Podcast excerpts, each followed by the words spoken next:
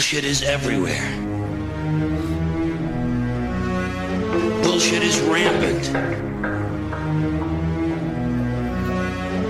Bu- bu- Bullshit.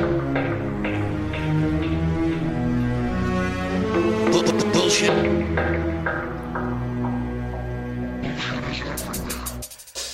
I want you to get up right now and go to the window, open it, and stick your head out and yell, I'm as mad as hell, and I'm not gonna take this anymore! Welcome back to the bullshit filter. Hey, Ray Bear. Does anybody does anybody actually do that? I hope someone out there is every time you play that intro, they stop what they're doing, they stick their head out the window and yell. I, I, I certainly hope that happens. I think Donald Trump does that every day. That's how he starts his day on the toilet tweeting, and then he goes, "I'm as mad as hell." I'm as constipated as hell, and I'm not going to take it anymore. Hey, I came up with a new name for you uh, last night. Uh, Ray, the dog ate my homework. Harris. this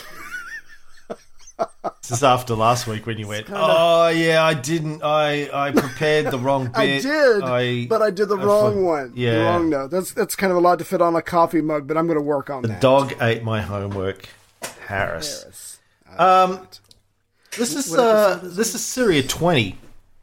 20. Um, we're getting towards the end. I know I said that last time, and I've been saying that about the Alexander show for the last year, as it turns out. Uh, yeah, but uh, we are getting we're, we're catching up to modern Yeah. times. Uh, in the last episode, we talked about the uh, sarin gas attack in Ghouta, suburb of Damascus, happened in uh, August of 2013. And uh, we mentioned that a bit about Obama's red line uh, back a year before the Ghouta attacks on August 20, 2012. President Obama. Do you remember when? Do you remember when you had Obama as a president? No, that. Hold on, that feels like it was about ten years ago. But I'm I'm I'm semi looking forward to President Pence. Not really, but I think it's just a matter of time. It's funny, like it, I don't I, I don't remember when Obama was president. It's like it's in the history books. It was hmm. like when my, my, my parents or grandparents' days. That's how long it feels. going back and watching clips of Obama as president is like going back and watching old timey Cary Grant movies. It's like you think, Black wow, people were so civilized and sophisticated back when presidents They were knew words, knew lots of bigly words. Uh, and he didn't just look like he was shitting in his pants every time he was in front of a camera. Trump just has this constant expression on his face, like he is taking. It's the same one here. that Fox gets when he's just taking a dump uh, in his nappy. Trump just has this look. I think he's incontinent. I think that's what his problem is. I think he's just shitting himself constantly, and he's like, "Ugh, this is disgusting," but I can't do anything about it. He's just got this look in his face, like everything is disgusting and something really smells here. Just this look of disgust on his face, self Well, he's disgust. got to put. He- He's got to put his pants on every day now. I mean, when you're walking around Trump Towers, you can do business in your underwear, and uh, Like we do. he probably did. But uh, yeah, I just imagine he's got to get up, he's got to get dressed, he's got to go to a desk. I mean, it just must suck for this man who was used to being totally free and doing and saying anything he wanted. Yeah. Anyway, the red line. Anyway, Um, so, uh, uh, August 20, 2012, he said the use of chemical weapons would be a red line that would change his calculus, big word, uh, in intervening in the civil war. When it- let's let's let's just play the quote. Like, why am I saying it? We'll play the quote again. This is Obama, 2012. I have, uh, at this point, not ordered military uh, engagement in the situation, but the point that you made about uh, chemical and biological weapons is critical. Uh, that's an issue that doesn't just concern Syria, it concerns our close allies in the region, including Israel. Uh, it concerns us. Uh, we cannot have a situation where chemical or biological weapons are falling into the hands of the wrong people. Uh, we have been very clear to the Assad regime, but also to other players on the ground that a red line for us is we start seeing a whole bunch of chemical weapons moving around or being utilized. Uh, that would change my calculus. That would change my equation. And then, of course, almost a year later to the day, there was the Ghouta attacks. There'd been the Khan al Assal sarin gas attacks in March of 2013, then Ghouta in Damascus in August. And on August 31st, the US military was getting ready to make strikes on Syrian targets, but Obama blinked. And that's the story we're going to tell in this episode. Yeah. There was um, let me see, there's a report. Let's see, there was a Derek Chollet, I'm saying his last name right, C H O L L E T, who uh, worked for the Obama presidency. He was the Assistant Secretary of Defense for Inter- International Security Affairs, and he was a part of the team that was working on coming up with a list of things to strike in case the president ever ordered it. Um, you know, lower targets, uh, more uh, important targets, and so when this when they go into labor uh, Labor Day weekend of 2013, everybody just knows that this is coming. Obama's going to give the word. They're going to pull out this list that they've been working on uh, with the military advisors, obviously, and they're and they're going to start hitting things. And he gets a call saying that um, everybody was ordered to stand down. That the president was going to seek authorization from Congress first. So they just knew this was going to happen. They were gearing up, and suddenly the, the brakes are just pushed uh, by Obama. They're all in shock, but he's the president, and now he's going to go to his, you know, these uh, the Republicans who have been giving him a hard time since day one, and he's going to seek their counsel. Yeah. So we're going to Put tease it nicely. we're going to tease this story out, but um, you know, the, essentially, he had reached out, or his administration had reached out, as they always do uh, in times like this, to their foreign allies to make sure they have their support. Because this isn't something that is being sanctioned by the United Nations. This is just the US, as they have done many times before, in more recent times, particularly the, the invasion of Iraq back in 2003. They're just going to strike. They're not going to go to the international community and ask uh, for permission. They're just going to go and do it. And, and partly because they know if they went to the UN Security Council, uh, Russia and possibly China would use their vetoes to say, no, you can't do it. So they've just decided they're going to do it. But But couldn't couldn't you argue that the world is expecting the United States to do something to lead that no one is really going to do anything until the United States steps up because that's the way it's been since 1945.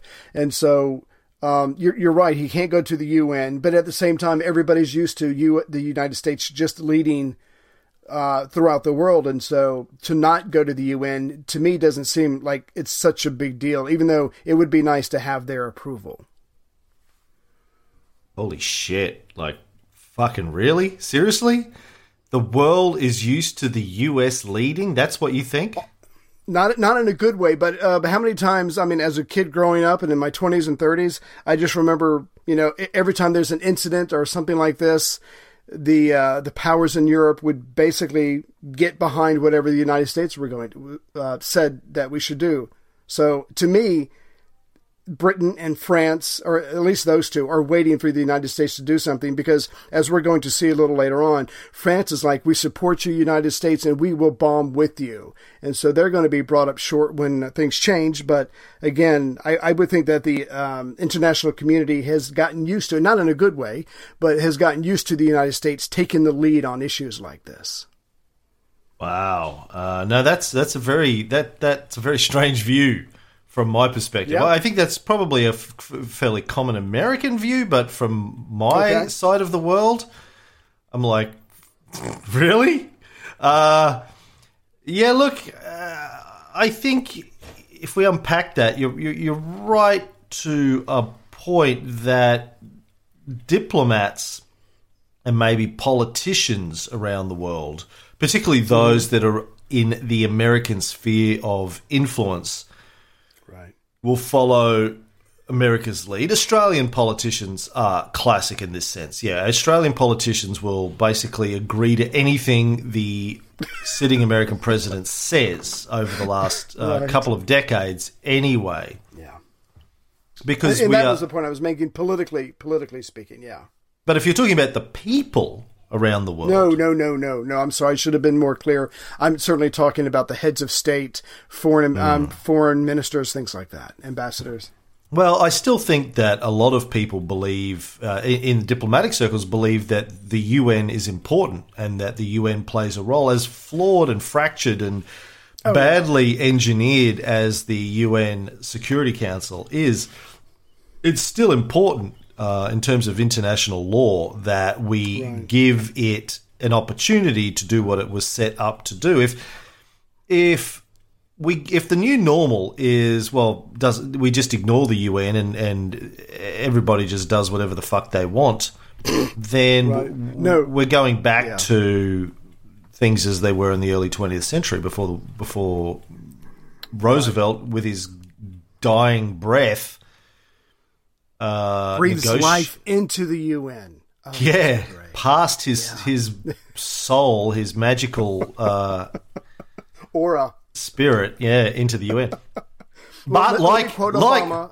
Like Roosevelt, it's been in a wheelchair. It's uh, been crippled. It's limping along. It really needs to quit smoking and, and get some exercise. And But, um, stop, no, stop, stop banging mistresses on the side. But anyway, yeah. quit, quit, quit, get, and, and also getting leg massages from them. That's also considered tacky. Uh, but note to quote Obama, um, let me be clear here. No, he, he, it's it's pretty much. I wasn't saying that the UN is not important, even if they go through the UN. It's just that I think to a certain degree, certain countries have gotten used to following America's lead in, in international crises. That's the it's full stop. That's all I was trying to say. All right. Well, let's move on. Um, so he had reached out to his allies, as you say, France, Britain, Australia, just to make sure that if he goes ahead with this, his allies will have his back, and they'll say, "Well, yeah, look, uh, we agree, good thing to do." Uh, blah blah blah blah blah. Unfortunately. He didn't get the support of British Parliament, and I'll go into more detail about that later on. Um, but uh, he went for a walk with his chief of staff, Denis McDonough, and pitched him on this idea hey, why don't I take this to Congress for approval? So then people can't turn around and blame me later on. They can't say, oh, look at Obama. He's just like Bush, bombing countries, invading countries. I think he's worried about uh, the, the Democratic base, how they will perceive him. There's already was, continues to be talk, certainly amongst the genuinely progressive sides of the left, I think, in the US. They go, well, you know, really, was Obama that much different to Bush when it comes to international affairs? You know, he, he would use drones. He didn't go throw boots on the ground like Bush did, but except if you consider a surge or this or that or whatever. But he, he used drones a lot and uh, to, to carry out US foreign policy. A lot of civilians were killed, thousands and thousands of civilians killed as a result of Obama's drone strikes. So I think he's very conscious of protecting uh, his reputation or the reputation of a Democratic White House with the progressive parts of the left. And so he takes this, has this idea of taking it to Congress.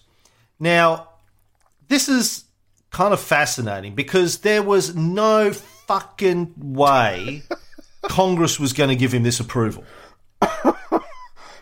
and there's and there's several oppo- and strangely enough opposing reasons for that. Um, so because for me, um, see John McCain, Lindsey Graham, and Joe Lieberman have been harassing Obama since uh, early 2012 about we need to do something, we need to do something. You need to have you know zones of safety for the opposition, uh, and even John McCain wanted to set that up, which means obviously firing on the enemy. So these these um, two Republicans and one independent are giving Obama a hard time for over a year, saying, You have to do something, you have to lead. And of course, they're not in any way going to take responsibility for this, but at least they get to chastise the president for seemingly inactivity. Yeah, it's kind of fascinating. For- As you said earlier on, from the very beginning of Obama's presidency, he was uh, predictably criticized by the Republicans for being weak, For being black. Oh, for being sorry. yeah, for being black and a Muslim and weak militarily. Uh, and as soon as he decides to do something military, military, militarily, is that a word? Anyway, Yeah, militarily. Yep. they go, well, fuck no. Like, we, You we're might not be approving a that. or what? A, yeah, But- yeah, yeah. Um, so I, I I don't think he really wanted to do it. Honestly, uh, I, agree. don't think he wanted to do these strikes. I think he was in a bind where he wanted to look strong, look tough. He'd said there was a red line, but now they'd crossed the red line, and he goes like, "Well, you know, when I said red line, it's more kind of pink, really. Maybe, maybe or- orange, yellow, maybe." Yeah. Um, but um, you know who who who thought the bombing Syria would be a bad idea? Who? Uh, some guy by the name of Donald Trump, I think it's pronounced here. Um, on August 31st, 2013, he tweeted, If Obama, if Obama attacks Syria and innocent civilians are hurt and killed, he and the US will look very bad. Very bad. A few hours later, he tweeted, "How bad has our leader made us look on Syria? Stay out of Syria. We don't have the we don't have the leadership to win wars or even strategize." Uh, and also, he tweeted, "Why do we keep broadcasting when we're going to attack Syria? Why can't we just be quiet? And if we attack at all, catch them by surprise." Now, of course, what did Donald Trump do when he, as president, finally bombed Syria almost four years later? He gave the Russians advance warning, and the Russians told the Syrians, and the Syrians evacuated the airfield, moved all of their important equipment out of the way, so there was no serious damage done. So in 2013, he's criticizing Obama for uh, giving Syria warning that they're going to be attacked. Uh, four years later, he gives them warning. Uh, you just got to love, and you know, and, and, and he criticizes Obama for, for attacking Syria in the first, for for thinking about attacking Syria in the first place. As soon as he's president, he goes and does exactly what he told Obama he shouldn't do. Exactly. But but to defend Trump, obviously that's going to be left up to me. Um, when when he drops, when he authorizes the drop of the largest non-nuclear bomb in Syria, and right afterwards goes, "Oh, that felt good." That's really all that matters. I think he just wanted to say, "Hey, I want to try this. I want to do this." They're going to clear it all out because I've told my buddies, the Russians. But you just get the sense it's a little child going, "This is an awesome fucking toy, and I want to see how it works." Because we know it didn't do anything. Yeah, yeah. made him feel good though. Um, they had to get an extra box of tissues for him that day. He also uh, tweeted on the same day, back in 2013, Mr. Trump, this is, the president must get congressional approval before attacking Syria. Big mistake if he does not. Um, so the Now question that's is, of course, did Yeah. did Trump get congressional approval before he attacked Syria in 2017? Ah, no, no, he did not. Um, so there were certain powers given to the president after 9-11 where they they certainly have a wide range of options before them without having so Trump didn't break any rules and, and Obama would not have broken any rules so he had he gone in firing. yeah, and as we'll see uh, later on in the show, according to Lindsey Graham, if he was president, he'd be like, I wouldn't go to Congress for approval. Um, anyway, let me let me play a clip here. So this uh, this is so back to August thirty first, twenty thirteen. Obama gave a press conference uh, talking about going to Congress. After careful deliberation, I have decided that the United States should take military action against Syrian regime targets. But having made my decision as commander in chief based on what I am convinced is our national security interests, I will seek authorization for the use of force from the American people's representatives in Congress. So there was a bill drafted called the Authorization for the Use of Military Force Against the Government of Syria to Respond to the Use of Chemical Weapons. Uh, Fair enough. Like nice snazzy title. Just bomb shit, I think, was the uh, shortened version. That's the the Trump version. Special Joint Blow the fuck Resolution out of it. 21, SJR 21. Uh, it was sent to congressional leaders for review. Now, there was immediate uh, speculation, let's call it, that this would not get through Congress. New York Times uh, predicted immediately that it would fail to get approval. Uh, meanwhile, there was a CNN poll that was released on September 9th, 2013, that analysed US attitudes towards Syria and the possibility of US military intervention. And it basically said, look, this, the, the vast majority of citizens did not want Congress to authorize a military strike against the Assad government. And over 70% of people who responded to the survey didn't believe that a military strike would achieve US goals and that it wasn't in the US's national interest to get involved in Syria. So, why the fuck would Obama go to Congress when the people didn't want it and everyone who, uh, you know, the, the, the media or the analysts, and I'm sure his own people, knew that Congress wouldn't approve it? Yeah. Well, I remember uh, 2013, and I remember being the average American going, "We have already been in the Middle East long enough. The last thing I want to do is to have a new chapter in that book." And the second that Obama does something, he now owns the war, or at least a piece of it, in in Syria and, and the Middle East uh, in general. So, um, the, I, I'm not surprised that the 70% of Americans didn't. We want our people out. We don't care anymore. We're t- we have battle fatigue. We want we want them all out. We want them to all come home and be with their families. And and but the even having said that, the average American is like, look, here's a crazy, fucked up, multi-layered problem. If you can't fix it, don't even try. We know we're just average guys on the streets, and we know that bombing isn't going to fix the, all those children that died with chemical attacks. So if that's the best you've got, we don't want any part of it because it won't fix the problem. We don't want to go in in the first place. But if it's not going to fix it, then fuck off. We don't want to have anything to do with it. Um, and I think that's more of an emotional response than anything else. But Americans are just tired of half-assed measures with no results, especially in the Middle East. Yeah, but my question is if everyone. He was covering his ass, covering his fucking ass. Yeah. Sorry for my language. Right. That's my So- opinion. That's my opinion. So it's yeah. It appears to me he must have known this wouldn't get approved. So on one hand, he's able to say, "Well, I want a bomb. I want to bomb the fuck out of Syria. I really want to bomb it. Can't wait to bomb it. I want to be military uh, too. I can bomb shit. Get my Uh, bombs want- up in there. Yeah. but I don't really want to bomb it. Um, I want to say that I want to bomb it, but I don't really want to bomb it. So uh, it's like, geez, let's think of an analogy that doesn't involve rape. Fuck, it's hard, man. Like all of our, Well, after after following Bush, I mean, who, who went out with an approval rating of, I think, point negative two. I don't know, but I mean, the last thing this president's going to do, who's got a, a lick of sense, is to do anything that Bush Jr. or, or W would have done. So I think he's got that going on, and the economy still wasn't all that great. So no, he doesn't want to do it, but he needs an out. He's already be, being accused of being weak. He needs to shift the blame somewhere else. Hmm. well, yeah.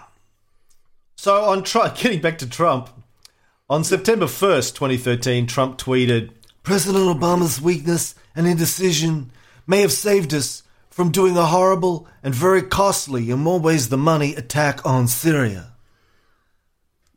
Is that a backwards compliment?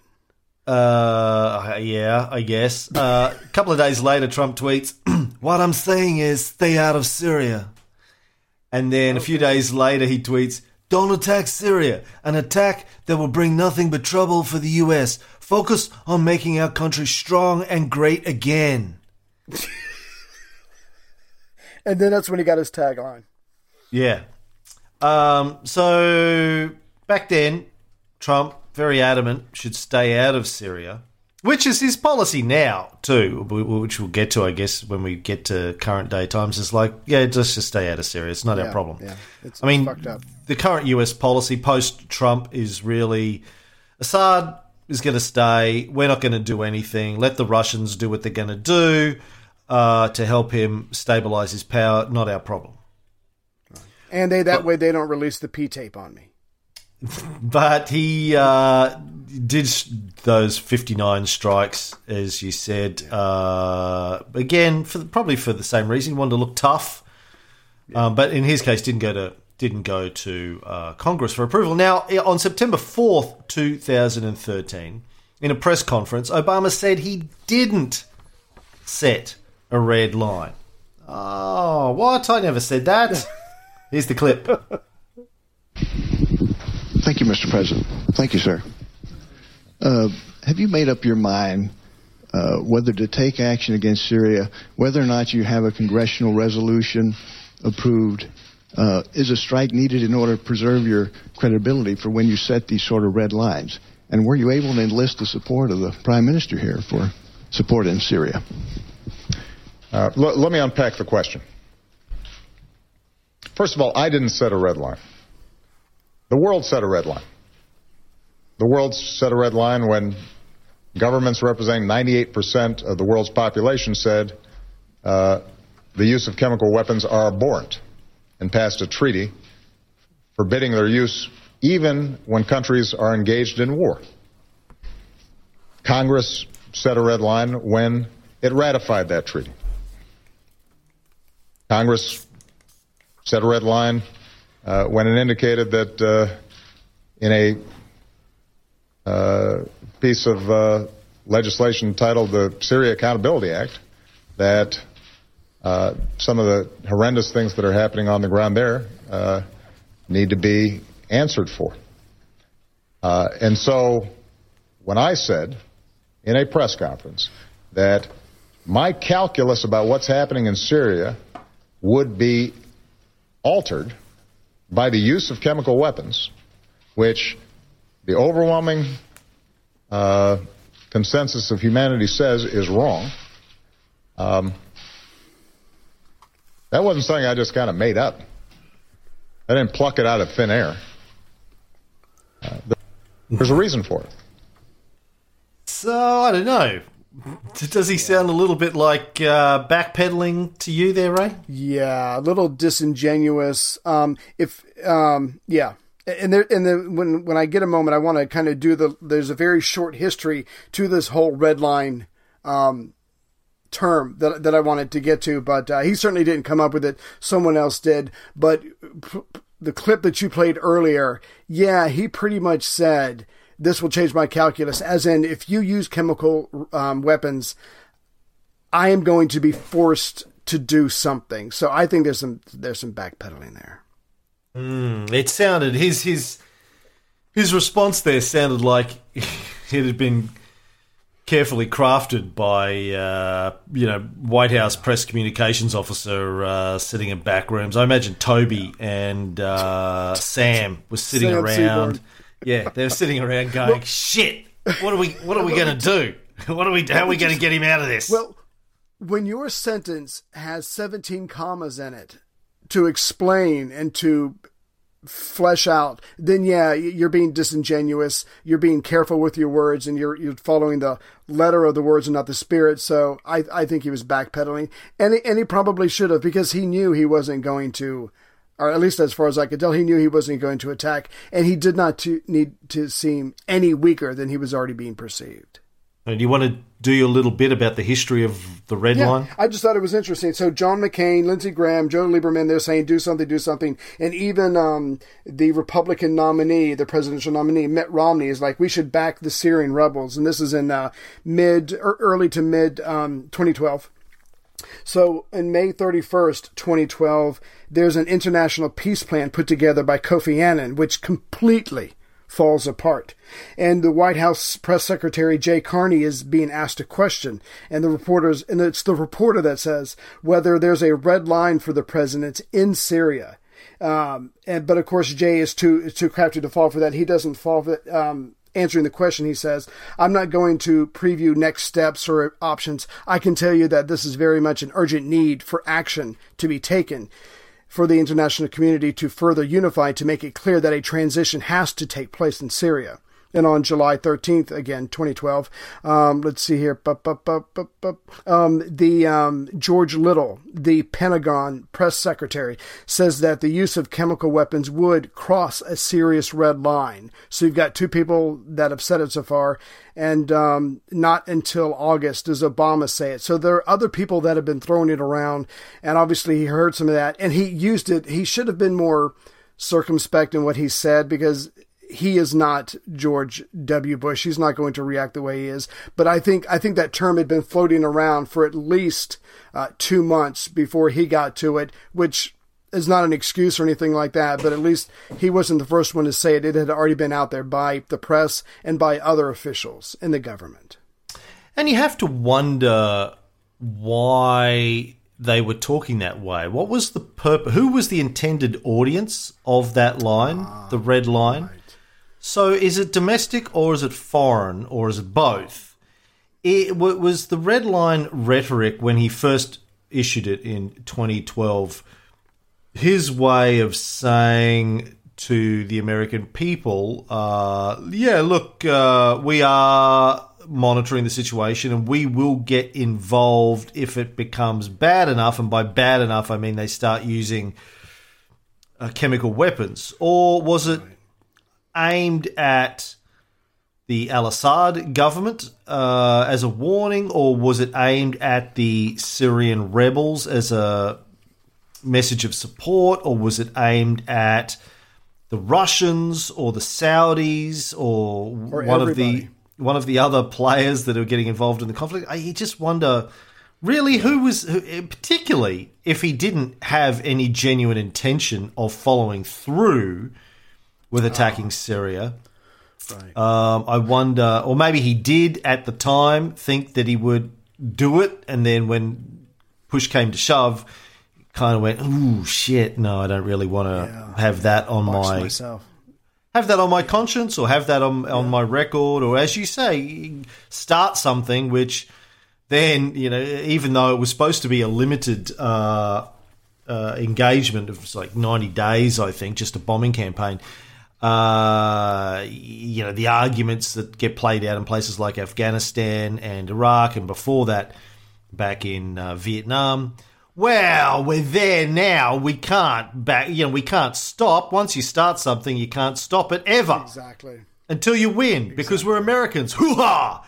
And uh, we need to win. if we don't win, then we'll look weak. And if we look weak, then people might get ideas. We need to look, you know, we need to stay in it to win it. And it turns into a 15 year fucking debacle, right? Well, you you probably heard the expression "the whisper from a president is louder than a scream from anyone else." So a, a press person can use the red line comment. The spokesperson for the Pentagon can use the red line comment. Obama's own um, spokesman can use the red line comment. But when the president uses those words, it takes on a whole new meaning. So I think your question is very apt about who was his intended um, audience for that, because that's why we give Donald Trump so much uh, Grab him by the grief pussy. because oh god. Everything the united states president says has a certain amount of dignity or supposed to or, or whatever behind it has the full effect and weight Grab him by of the the united states.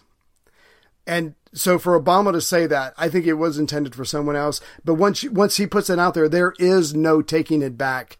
Uh, and as you can see now he's he's starting to scramble. Can can i get to some of the um the comments made by the Republicans when he put his proposal out there asking for their guidance. Grab him by the pussy. Uh, yeah, sorry. Yeah, please. That's please fine. do that. So, so, so Tim Griffin, uh, Republican from Arkansas, says it will be an uphill battle for the president to convince me because I think he has handled this entire situation quite poorly. Well, first of all, I have to ask, what exactly in August of 2013 was the president supposed to do about Syria when no one else is doing anything? But anyway, um, John McCain of Arizona and Lindsey Graham of South Carolina, obviously two Republicans, they say that, um, uh, let's see here, they they might have to vote no because the president's plan was too limited. Quote, we cannot in good conscience support isolated military strikes military strikes in Syria that are not a part of an overall strategy that can change the momentum on the battlefield. So basically, what they're saying is, we've been bitching at you for over a year to do something. You finally come up with something, and you're asking us, and we're saying, no, it's not enough because we need something that's going to be a game changer when there is absolutely no game changer for this situation. So again, they're they're having their cake and eating it too. They're they're turning him down, but they're also blaming him for his weakness at the same time. It's a pretty good political, a pretty good political posturing on their part, in my opinion. Hmm. I've got a clip here from Lindsey Graham. Uh, Our president is weak and indecisive in the eyes of the world right now. Every time the president goes on national television and uh, threatens uh, Putin or anyone like Putin, everybody's eyes roll, including mine. I think Putin believes uh, that Obama is really all talk and no action. I do declare I've always relied. But this is not a fucking game. This is war. These are missiles. These are bombs.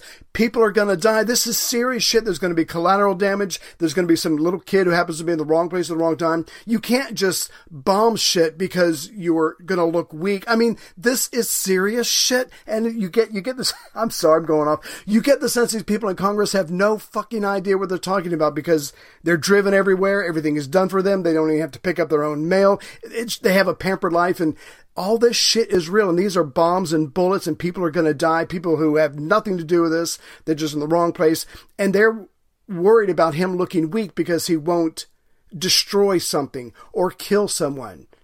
It's just madness to me and i and i'm finished now. I'm going to get step down from my soapbox. Well, I, you know, I, I believe that their understanding, I'm talking about these uh, Republican and Democratic congressmen and women, understand mm-hmm. that the strength of the American economy relies heavily on military Keynesianism and the military industrial ah. complex. And in order to maintain America's hegemony and economic strength, they need to keep fighting wars. That's what drives the economy, as we've discussed in depth on our Cold War series. And, you know, a, a short term bombing campaign, well, we get to use a few bombs, but uh, that's not what we want. What we want is something that we can turn into something else. Something that'll keep the uh, military industrial complex running for the next 10, 15, 20 years. That's what's going to make America strong, not this limited engagement bullshit. Um, I see. so. I think part of it is probably that calculus, to use President Obama's big word. Uh, I think some of it is obviously also just political. Uh, Right. Just I- yeah. block Obama at, at every step, find every opportunity to criticize, undermine, white ant, bitch about uh, whatever he does. If he, if Obama had gone ahead and suggested a full-on ten-year boots on the ground strategy, they would have found reason to criticize that as well. I'm sure.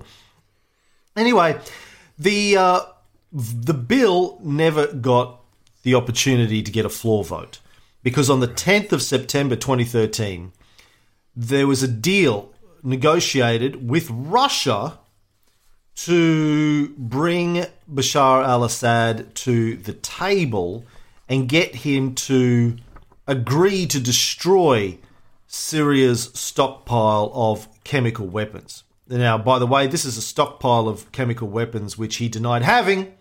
Uh, they said, you know that stockpile of chemical weapons that you don't have? Uh, yes. We want you to destroy it. Oh, uh, well, okay. And we won't bomb you. So this was how Obama got around the whole deal. Uh, talk tough, go to Congress, uh, get rejected by Congress unofficially, then go to Russia and get Russia to help you do a deal with Syria to get rid of the chemical weapons, not to end the civil war, just to destroy their chemical weapons. Do you have the clip from John Kerry on September 9th, I do not. 13. Do you? Okay. No, no, I couldn't find it. I was just hoping you were a little more diligent than I was. I do have this clip from Lindsey Graham, another clip. Uh, he went on CNN and had this to say. Willing Say to he's- try, actually. Okay, but you say he's backed himself into a corner. So does he even have to go to Congress? You know, there's probably a reason for 225 times presidents didn't come to Congress. I don't know if I'd come to talk with us. Quite frankly, the president has mismanaged this from day one about what we're trying to do, the goals we're trying to achieve. I think he made an unbelievably compelling case that we need to act here and compare that to the unbelievably small response we're going to give. So at the end of the day, if I were the president, I would act after this speech if the diplomacy fell apart and I wouldn't come back to Congress. Do you think he should? Because if he doesn't, his credibility as a world leader is completely shot. You can't address the world and talk to your enemies and your friends in the tone he did and do nothing. But what is it? They're going to get him either way. They're Yeah. going to get him. I mean, he totally mismanaged this, coming and asking us for permission to do what we've been telling him to do for all this time. Like, that's just ridiculous. What was he thinking? I've always relied on the kindness of strangers. Uh, you know, it's just, it's, it's so laughable, these guys. Just, Yeah, yeah. how do they fucking wake up and look at themselves in the mirror in the morning? And how do people keep voting them in? They're just a bunch of cunts. Seriously. I, I guess that basically they're going to go, okay, Graham, you're going to be interviewed. No matter what they ask, no matter how you answer, the hmm. last part of your speech, the last part of your answer, just twisted to make it negative about Obama. Okay, go outside. Yeah, I mean that's pretty much everything he says is he's able to, to turn it on. I mean, and, and I get that's what you do, but it, but like you said, we keep voting these people into office because we think our individual representative is noble and everybody else is a, a jerk or whatever, and that's just not the case. They're all self-serving, and some. I mean, some of them have been in Congress for decades. If they haven't made any changes by now, they should get the hell out. But it's just how the game is played. Now, I said it. The, this bill never got to the stage where it was voted on, but uh, a few days after they pulled it, uh, the Washington Post created its own whip count of where the votes would have stood. Ooh. According to them, uh, the yes votes were 25, 17 Democrats, and 8 Republicans. Uh, Interesting. Interesting here, yeah, that there were Democrats who were like, yes, bomb the fuck out of them, man. Let's go. Let's drop them bombs. Undecided 145, 111 Democrats, 34 Republicans. Leaning no, 101, 38 Democrats, 63 Republicans. Against 162, 34 Democrats, 91 Republicans. So against, if you combine against and leaning no, you've got 263 versus 25 yes votes. Even if all of the undecided voted yes, he would still only have 170 versus 263.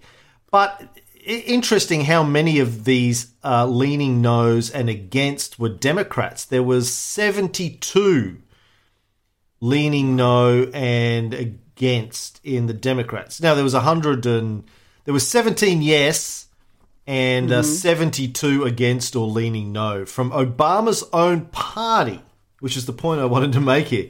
So it wasn't just the Republicans that weren't prepared to support Obama on this. It was even his own party weren't prepared to support him on this. And he must, of course, have known that. So I don't want to throw all of the shade at the Republicans here, even though they had been the ones saying, be tough, be tough, be tough. He tries to be tough. They go, don't, that's not tough enough. That's not tough. Be tougher. Uh, his own party didn't want him to do this. Yet, Obama still pretended like he did want to do it, even when he didn't even have the support of his own party, let alone the Republicans.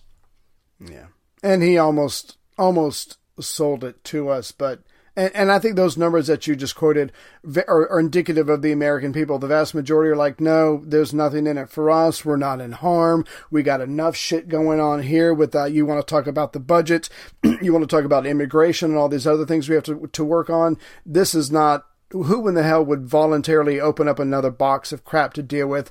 And I think the vast majority of the people were just like, nope, it is not for us at this time. No, thank you. And anyway, within weeks, the US version of the events that took place at Ghouta began to fall apart. Do you have anything more to talk about in terms of the vote before I move on? No, please.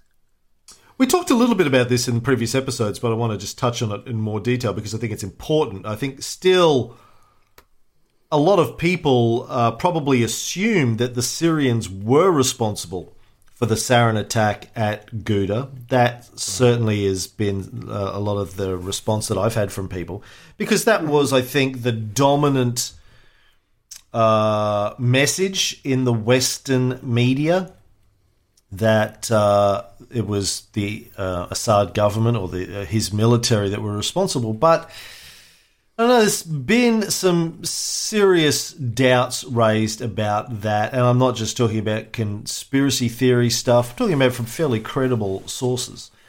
The first thing that sort of looks strange here is the matter of the number of civilian deaths. The White House at the time was claiming 1,429 civilian deaths from the Ghouta attack Right. which is a strangely precise number for estimating uh, mass deaths like that. Not 1,430, not 1,428, Or just over 1,400. Yeah. 29. Yeah. Where did they get that number from, considering they didn't have anyone on the ground counting them? And it was nearly three times the size of the highest estimates from other reliable sources. Doctors Without Borders, Médecins, Médecins Sans Frontières, Médecins Sans Frontières, Oh, uh, they had medical personnel on the ground in Ghouta. Their estimate, their top estimate was 355 deaths. Right. British intelligence indicated 350. The pro opposition Syrian Observatory for Human Rights counted 502. There was only one group that agreed with the US estimate, and that was the Syrian National Coalition, which happened to be the opposition group backed by the Western powers.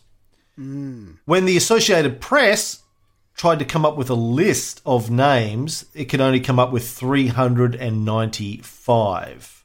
This is when, sorry, when the Associated Press went to the Syrian National Coalition and said, give us a list of names, they could only come up with 395. So, straight off the bat, it looks like the White House is vastly inflating, exaggerating the mm-hmm. number of dead in order to bolster their rhetoric. Which is funny because they normally do the opposite. If you look at White House estimates for the number of civilians killed during their Afghanistan and Iraq invasions or the oh, drone yeah. strikes, they're always 27. they're always yeah taking whatever the the Doctors Without Borders or Human Rights Watch numbers or Amnesty numbers are and just dividing them by ten. Go well, you know, can't trust those guys. off. Yeah. So this was the opposite. Um, Archie Sellström, who we mentioned in previous episodes, who was the head of the UN chemical weapons inspection team that was sent to Syria, uh, said himself that the rebels significantly exaggerated the number of dead and injured treated in the Al Ghouta hospitals. He said, We saw the capability of those hospitals, and it is impossible that they could have turned over the amount of people that they claim they did. Wow. Yeah, because you can tell by the pictures when the people are standing around with the, the bodies, it doesn't look like a very big facility or even a big room. So, yeah, that absolutely makes sense. The Wall Street Journal explained the di- di- the discrepancy between the numbers when they revealed that US intelligence had scanned rebel videos with face recognition software to count the number of dead. Mm. So their facial recognition software was developed by the same people that developed Siri, and uh, that's why they just it was completely off. Hey Siri, can you? Uh, what's the weather going to be like? um. So there was no on-scene investigation and all that. So right from the get-go. Now I don't know. As an American, Ray, even though you've been working with me for a few years now, and I think you've been you've increasingly come a, become slightly more cynical, Camized. Uh-huh. camerized. Uh, are you surprised that the White House would make statements about the number of dead without being able to back it up?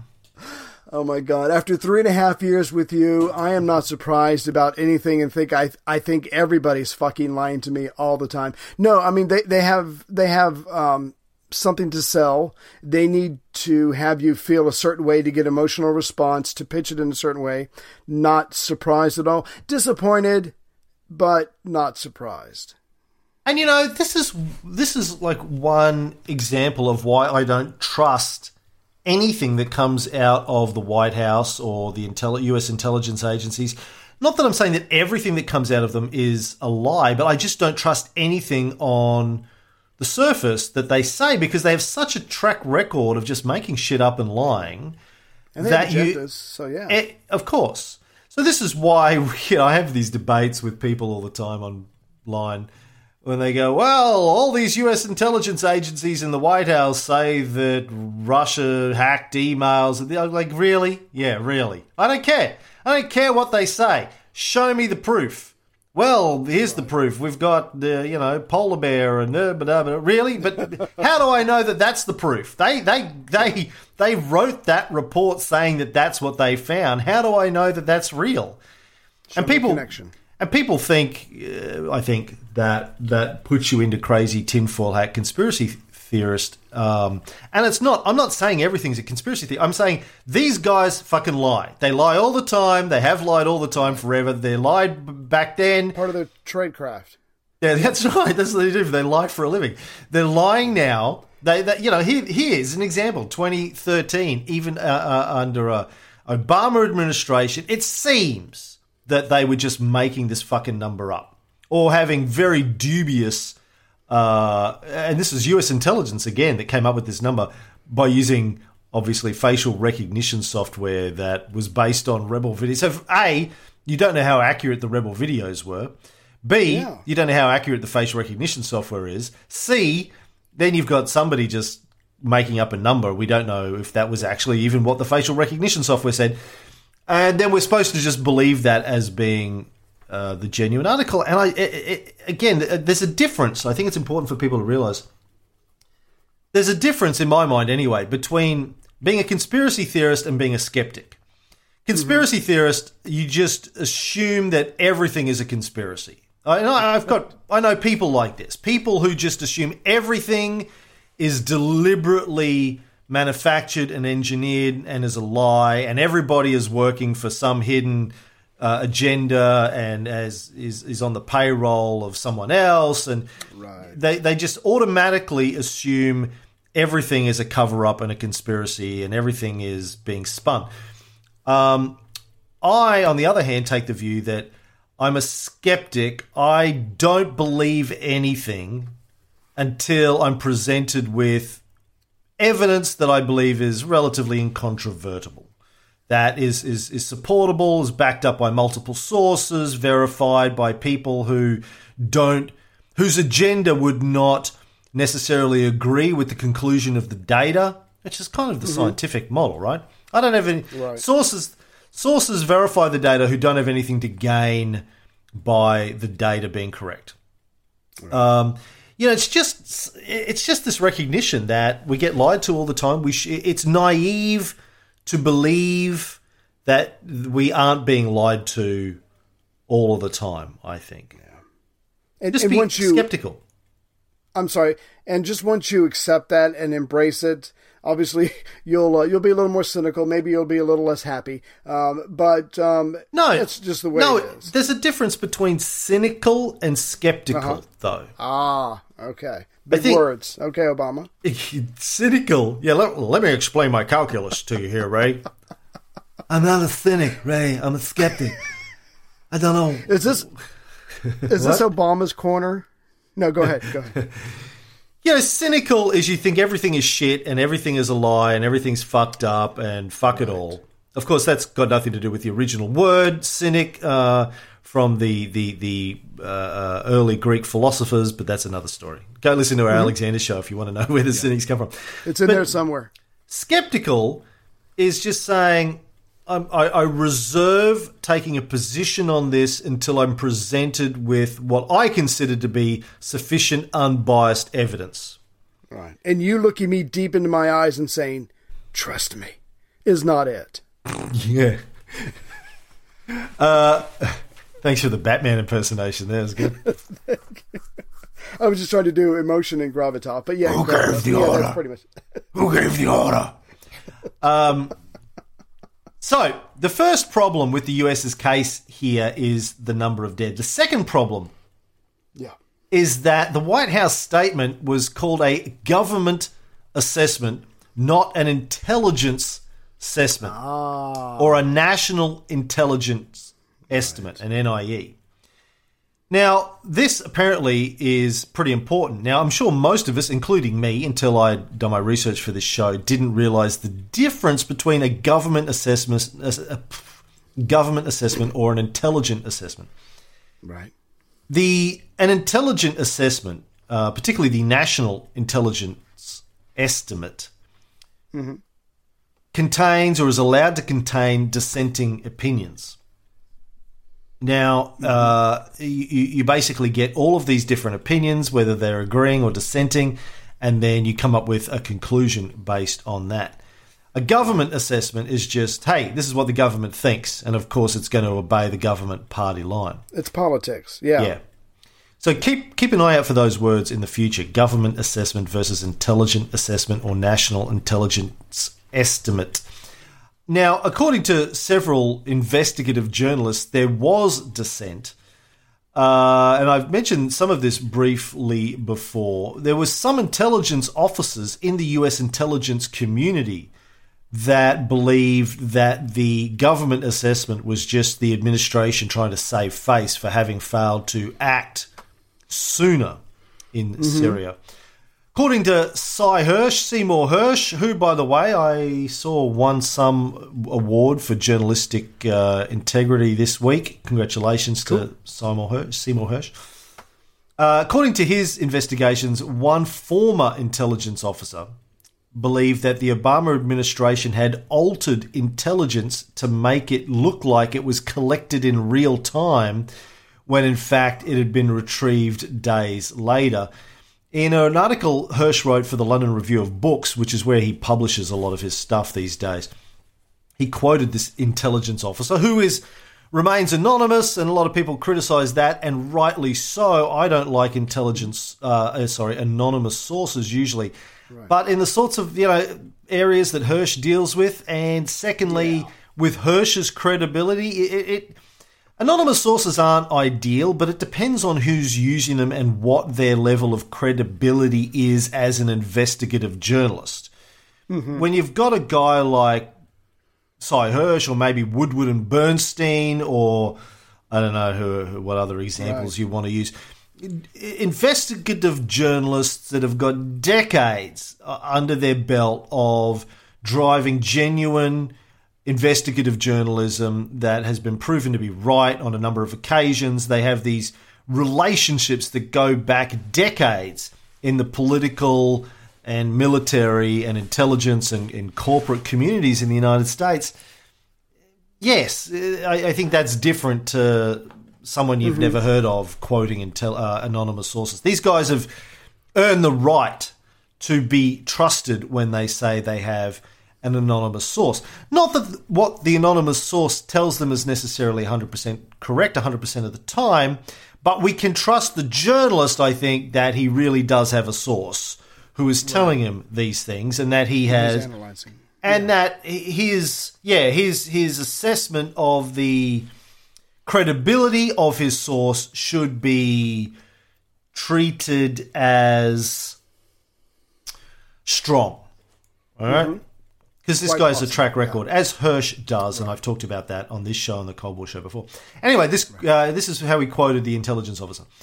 The distortion, he said, reminded him of the 1964 Gulf of Tonkin incident when the Johnson administration reversed the sequence of National Security Agency intercepts to justify one of the early bombings of North Vietnam. The same official said there was immense frustration inside the military and intelligence bureaucracy. The guys are throwing their hands in the air saying, How can we help this guy? meaning Obama when he and his cronies in the White House make up the intelligence as they go along. Now, you know, we kind of uh, assume, I think these days, a lot of us anyway, that the Trump administration is just making up intelligence as they go and just making up everything pretty much as they go. Even words. Yeah. But I don't know that many uh, people, particularly Democrats, um, think that the Obama administration would do such a thing. They would be highly affronted to do such a Mhm. thing, but at least according to this source from Seymour Hersh, that's what was going on during the Obama administration. Yeah. Shall I continue? I'll continue. Yeah. Yeah. So getting. Uh, I'm, I'm sorry. I thought you were wind, winding down. I apologize. Oh, I am. I'm just going to mention this point and then we'll wind up this episode. Okay. So I'm still talking about how the US case for Syria being responsible for Ghouta kind of started to look pretty Mhm. flimsy uh, pretty quickly. Um, and the third is something that we did mention briefly last time, but I wanted to talk about a little bit more. There was this question about who fired the rockets. Uh, now, the White House claimed that the sarin rockets were fired from the areas in Damascus that were controlled by Assad's military. But the, uh, re- the other reports came out that said that couldn't have been the case. Now, the New York Times and Human Rights Watch assumed that the rockets were fired from over nine kilometers away from their target, which again puts them in the territories controlled by the Assad military at the time. But as we mentioned on an earlier episode, Richard Lloyd, who's a former UN weapons inspector who currently works at Tesla Labs in Arlington, Virginia, and Theodore A. Postol, who's a professor of science, technology, and national security policy at MIT in Boston. So neither of them are uh, amateurs. Um, they analysed the data that was presented by the UN inspectors concerning the rockets that had sarin in them. And they concluded that the rockets at maximum would have had a range of two kilometres. Now, Arki Sellström, the UN weapons inspector who was there, was asked about this at a press conference, and he agreed that a two kilometre range would be a fair guess and said that the rockets could even have been fired as close as one kilometre. Wow. Now, this is the head UN's weapons inspector, who's actually fucking in Damascus at the time, said one to two kilometres, not nine kilometres, as the New York Times and the White House was claiming. Now, if they are right, this is Sellström, Lloyd, and Postol. This puts the rockets, uh, their their launching um, zone, as right in rebel-controlled territory. Mm-hmm. Now it goes Now- on. Sorry, Those- keep those- going. I, I mean, I've seen videos of what they use. It's pretty mobile, so anybody on either side could have went to a certain area, fired it, and take off. But I'm just throwing that out. I'm just spitballing. Well, yeah, possibly. That's you know. So you're suggesting that maybe someone from the Syrian military I'm took the just saying it's rockets into possible the. because I was watching a whole bunch of videos when when the UN was doing its uh, report, um, and they put out a report in September and also December. But yeah, I was just showing, I was just looking at the shells and the and the and the guns that are used to uh, to uh, fire those. Now you can hook it up to the back of a jeep or whatever, pull it somewhere. Obviously, you have to get through enemy territory, but um, that's what just makes it more confusing for me because either side could have done it if they could have gotten to that location safely enough and been left alone for a couple minutes to fire off the shells. But I, the more I think important question here is Ray, if these uh, guys Lloyd and Postol and Arki Sellström, who's there on the ground, the head UN's weapons inspector, are saying one to two kilometers. Where the fuck is the White House and getting this nine kilometer location from? Uh, and why are they stating it as if it's fact when there are contrarian views on where it was fired from? Yeah, they're spinning the Uh, story. Yeah. Well, again, it seems that way. Now, on top of that, Robert Fisk, who we've mentioned a lot of times, veteran Middle Middle East correspondent for the London Independent, he was in Brisbane last week giving a talk too, and I meant to go see him but just couldn't make it happen. Uh, he discovered that the rockets that were carrying the sarin were actually Soviet grads that were made in the Soviet Union in 1967 Wow. and used in 2013. according to his Russian sources, and again, Fisk, very credible uh, journalist, been working in the Middle East for decades. Uh, his sources told him that the Soviets sold this batch of grads to Yemen, Egypt, and Libya, but not to Syria. Right. But he couldn't get any proof, like documentation, out of them to prove that. But that was what his sources told him. Now, as we've seen in r- recent episodes, uh, there were uh, fundamentalist Islamic groups operating out of Libya that were supporting Al Qaeda affiliated groups in Syria. We also mm-hmm. had this suggestion of a rat line, according to Sy Hersh, where the CIA was funneling weapons out of Libya and into Syria to be given to the rebels. So it's possible that someone like Al Nusra or ISIS received the rockets and the chemicals from Libya and had them smuggled into Syria via any number of those pathways, either uh, something the rebels themselves were getting in there or something that the CIA was operating uh, via Turkey, this rat line. So, j- just real, I'm sorry. Go ahead. Then I'll have a question. Uh, you go. So, so I guess pretty much with that information, I mean, it throws the entire thing into confusion. Which your point is, how can the United States declare definitively these facts when they, they when they've been disputed by um, credible sources? So it could have been it could have been the Syrian government.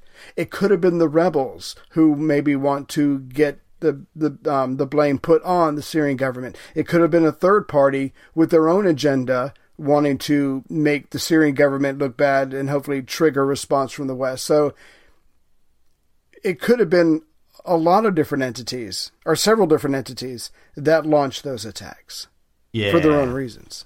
Yeah. Okay. And we'll break that down further in the next episode. Uh, before we go, I want to read a review. This is from Jafnahar. I don't think I've read this one before, but tell me if I have.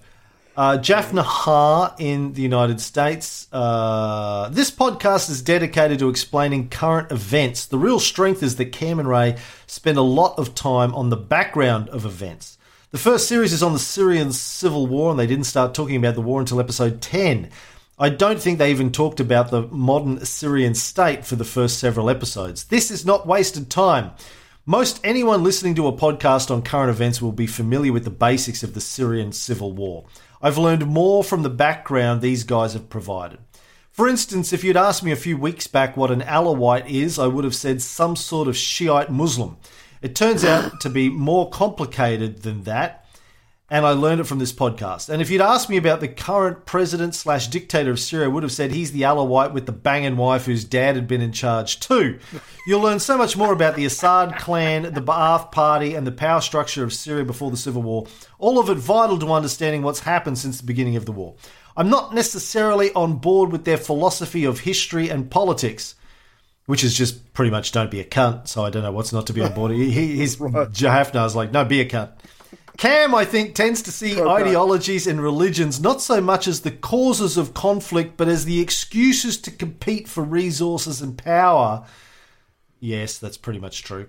This is true in many respects, but I think it may be worthwhile to take even official state ideologies more seriously because philosophical ideas mix with crasser motivations in complex ways to produce sometimes unexpected results in world history. Realpolitik does not explain everything, but that's a suggestion, not a criticism. Great podcast. Well, uh, um, yeah, look, I I actually agree with you. I think it is as complex as you state. I, I do think uh, there's a whole mixture of things going on. I guess when I talk about ideologies or religions being used to justify things, that's a simplistic view of understanding um, the motivations behind a lot of wars or international conflicts or trade deals, whatever it is. Um, I think it is vastly more complex than that on the ground, but every scenario is different with its own people and its own complexity. So I think you're right. I don't think we disagree on that. I guess when I'm when I talk about that kind of stuff, I just don't think most people or certainly a lot of people, uh, think about war uh, or even just politics in general, international politics, geopolitics, in that way. And I'm trying to get them to think about it from a different perspective. I'm not saying it's all that way 100% of the time. I know I say it's always about trade and security. And I think that is a large component of it. But yes, there are complexities, no doubt about it. There are true believers who believe in their religion, true believers who believe in their ideology. Um, but I think they're few and far in between, actually. And normally their leaders are lying asshole car used car salesmen. But anyway. That's it for episode 20. We'll be back with episode 21 next time.